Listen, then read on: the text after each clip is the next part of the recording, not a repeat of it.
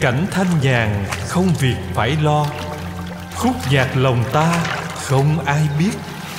Chỉ tùng lộng gió, hòa được âm. Thánh tông trần hoảng.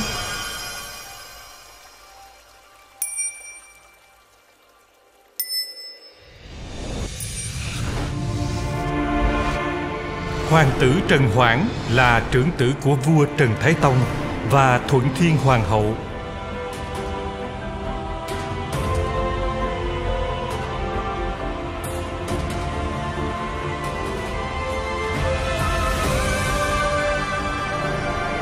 Ngay khi ra đời, Trần Hoảng đã lập tức được phong làm Đông Cung Thái tử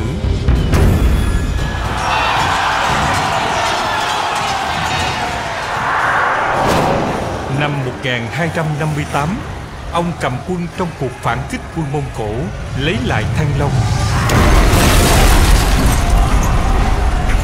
Cuộc chiến kết thúc, vua cha nhường ngôi. Năm này, Trần Hoảng mới 18 tuổi.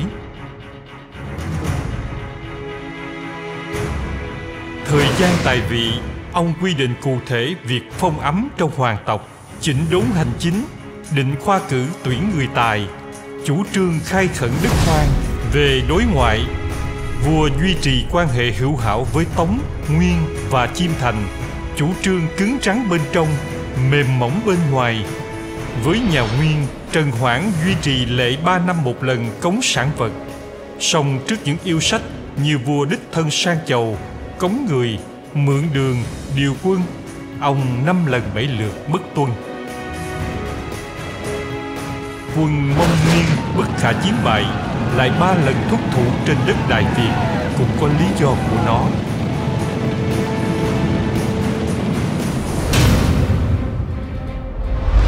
Thời đại trần thánh tông trị vì có thể xem là tinh hoa hội tụ. Xung quanh ông đều là anh tài trăm năm có một, như hưng đạo vương trần quốc tuấn, chiêu minh vương trần quang khải chiêu quốc vương trần ích tắc chiêu văn vương trần nhật duật ngay cả con trai là thái tử trần khâm cũng sớm bộc lộ tư chất hơn người. Ông nói với tôn thất, thiên hạ là thiên hạ của tổ tông. Người nối nghiệp của tổ tông phải cùng hưởng phú quý với anh em trong họ. Lo thì cùng lo, vui thì cùng vui.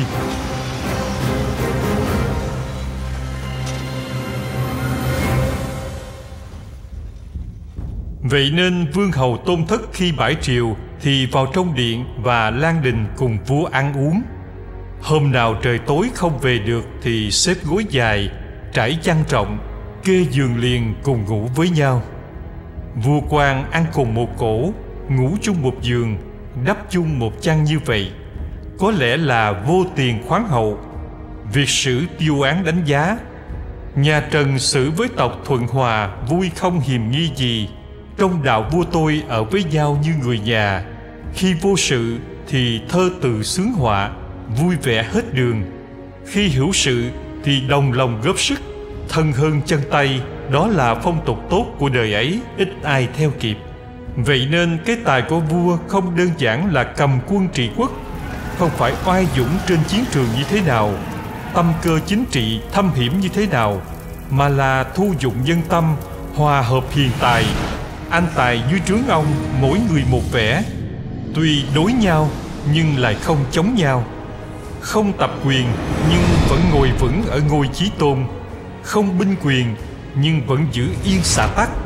Toàn thư nhận định, vua trung hiếu nhân thứ, tôn hiền trọng đạo, cha khai sáng trước, con kế thừa sau cơ nghiệp nhà trần được bền vững vậy.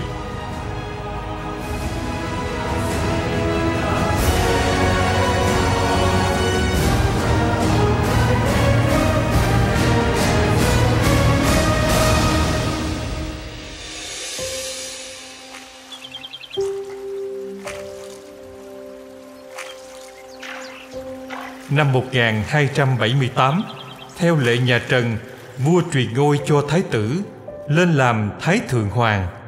Kết thúc hai cuộc kháng chiến chống Nguyên, ông đến chùa Tư Phúc lấy đạo hiệu vô nhị thượng nhân.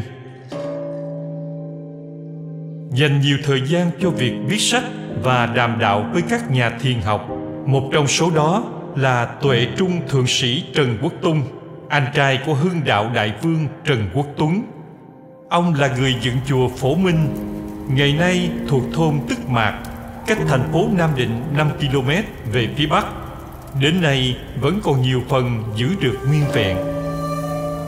Cuộc đời ông trải qua binh biến chiến sự, rồi cũng đến lúc lấy lại điềm nhiên tự tại, cái ung dung thoát tục đó đều được ngài gửi vào ý thơ.